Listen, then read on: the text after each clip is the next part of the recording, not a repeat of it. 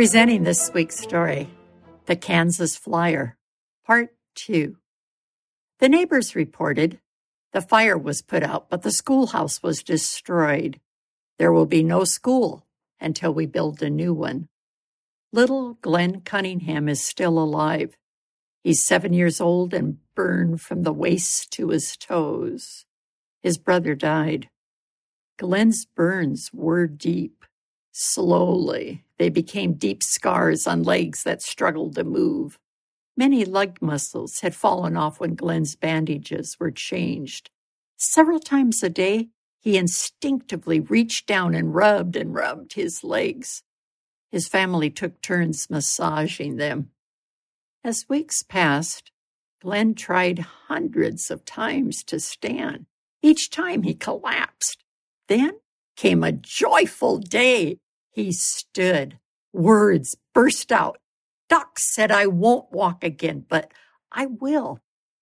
He learned a new tactic when he leaned across the seat of a chair and pushed it across the floor.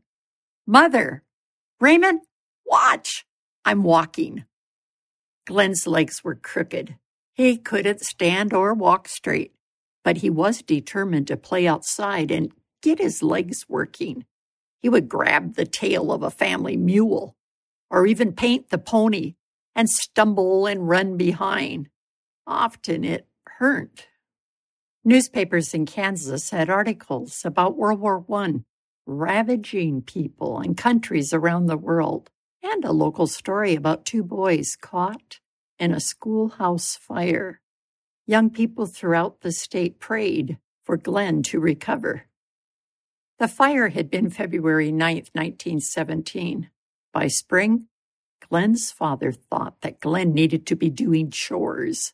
He began cleaning shovels, pulling weeds and hoeing, feeding and milking cows and helping his mom.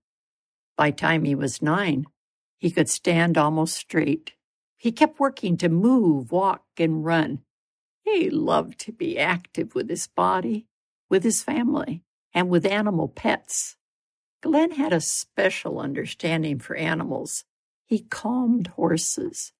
Johnny was his pet burro. Glenn shared, "I watched over him, fed him, and never abused him."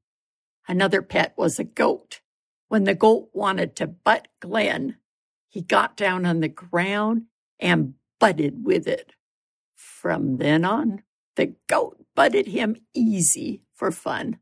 Others got a fighting butt. In the fall of 1920, Glenn returned to school as a fourth grader, though he was 11. There were 59 other students in his class of many grades. His teacher did not understand why he was only a fourth grader until she was told about the fire. She had not seen the scars on his legs, though often she saw him massaging and exercising them. School fascinated Glenn. He learned fast and was absorbed every day in learning. His teacher was impressed with how active his mind was and how kind he was to any student who was bullied. In fourth grade, he entered his first track meet, running against high school boys. He did not know the rules, but he could run. When he finished first, he ducked under the finish line rather than hit it. Adults yelled at him, "Boy, you have to break the string in order to win the race." He jumped up, grabbed the string, and then jumped on his pony. He rode home before his father got mad because Glenn was late. He missed getting the medal that shone like gold. This is Barbara Steiner with Glenn Cunningham. More of his story is coming. Enjoy thisweekstory.com.